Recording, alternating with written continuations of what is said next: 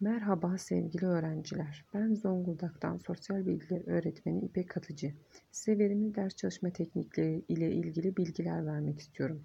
Verimli ders çalışabilmek için öncelikle bir amacımızın olması gerekmektedir. Bu amaç dahilinde zamanımızı planlamalıyız. Zaman planlaması yaparken 40-50 dakikalık çalışma, 10 dakikalık ara şeklinde planımızı gerçekleştirmeliyiz. Daha sonra odamız ne sıcak ne de soğuk olmalı. Buna dikkat etmeliyiz. Odamız sessiz olmalı.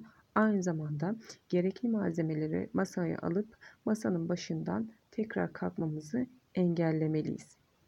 Dersleri dinlerken notlar tutmalı. Bu notları e, öz bir şekilde yazmalıyız. Renkli kalemler istersek kullanabiliriz.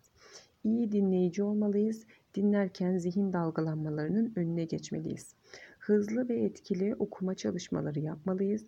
Bu amaçla günlük planımızın içine mutlaka okuma saatleri yerleştirmemiz gerekmektedir.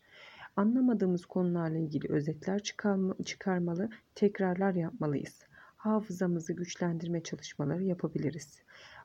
Bununla beraber sosyal aktiviteleri unutmamalıyız, kendimize de zaman ayırabiliriz.